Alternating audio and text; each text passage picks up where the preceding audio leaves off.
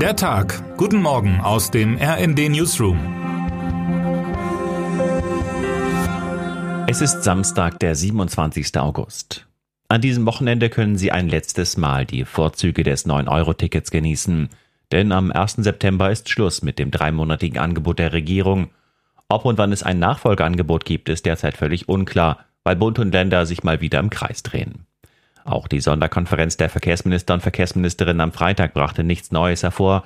So wollen die Länder auf der einen Seite den Bund in die Pflicht nehmen und fordern einen tragfähigen und nachhaltigen Nachfolgevorschlag, vollständig finanziert von Berlin, heißt es in der Beschlussvorlage.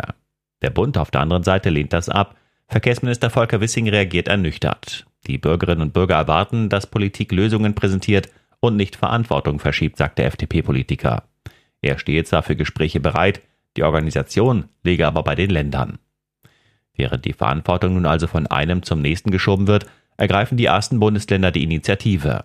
Berlins regierende Bürgermeisterin Franziska Giffey will das Ticket bis Jahresende weiter in der Hauptstadt anbieten, in den Tarifbereichen AB. Niedersachsen plant, die Anzahl der Tarifgebiete zu schrumpfen. In der nächsten Legislaturperiode könnte es dann einen landesweiten Fahrschein geben, sagt Verkehrsminister Bernd Althusmann. Nicht unwichtig, in Niedersachsen nimmt der Wahlkampf für die anstehende Landtagswahl langsam, aber sicher Fahrt auf. Althusmann ist Spitzenkandidat der CDU. An Ideen und Vorschlägen, wie ein günstiger Nahverkehr möglich ist, mangelt es aber generell nicht.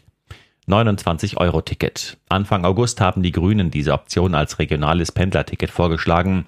Dieses soll mindestens landesweit, aber auch für Regionen wie Berlin-Brandenburg oder Bremen-Hamburg-Niedersachsen gelten, heißt es in dem Papier von Grünen-Parteichefin Ricarda Lang, Fraktionschefin Katharina Dröge und NRW-Verkehrsminister Oliver Krischer. 49-Euro-Ticket. Diese Option soll bundesweit gelten, analog zum 9-Euro-Ticket und stammt ebenfalls aus dem Papier der Grünen. Für die Finanzierung planen sie, das Dienstwagenprivileg zu beschneiden. 365-Euro-Ticket. Der Landkreis Lüchow-Dannenberg setzt diese Alternative ab 1. September um.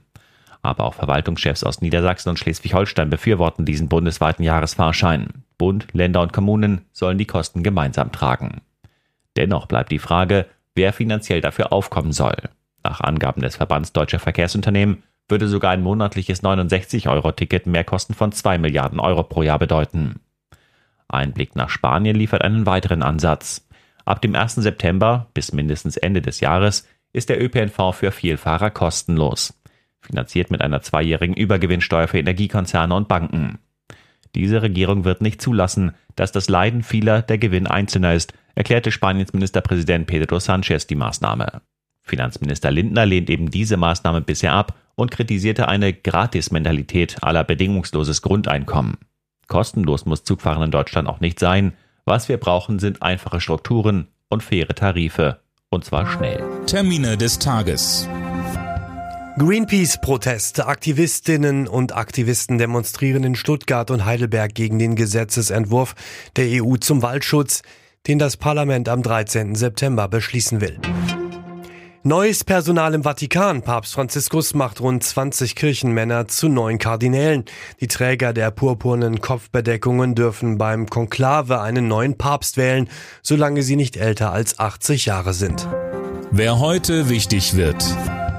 Der britische Popstar Robbie Williams spielt heute in München sein einziges Deutschlandkonzert in diesem Jahr. Während Williams vor 90.000 Fans spielt, stehen die meisten Musiker weiter vor halbleeren Sälen oder müssen ihre Tourneen ganz absagen, wie Revolverheld oder die Kölner Band Casala. Die Live-Branche fürchtet, der dritte Corona-Winter wird der schlimmste. Ein Blick auf das Krisengebiet Kultur. Und damit wünschen wir Ihnen einen guten Start in den Tag. Text Chantal Ranke, am Mikrofon Dirk Jostes und Sönke Röhling. Mit rnd.de, der Webseite des Redaktionsnetzwerks Deutschland, halten wir Sie durchgehend auf dem neuesten Stand. Alle Artikel aus diesem Newsletter finden Sie immer auf rnd.de slash der Tag.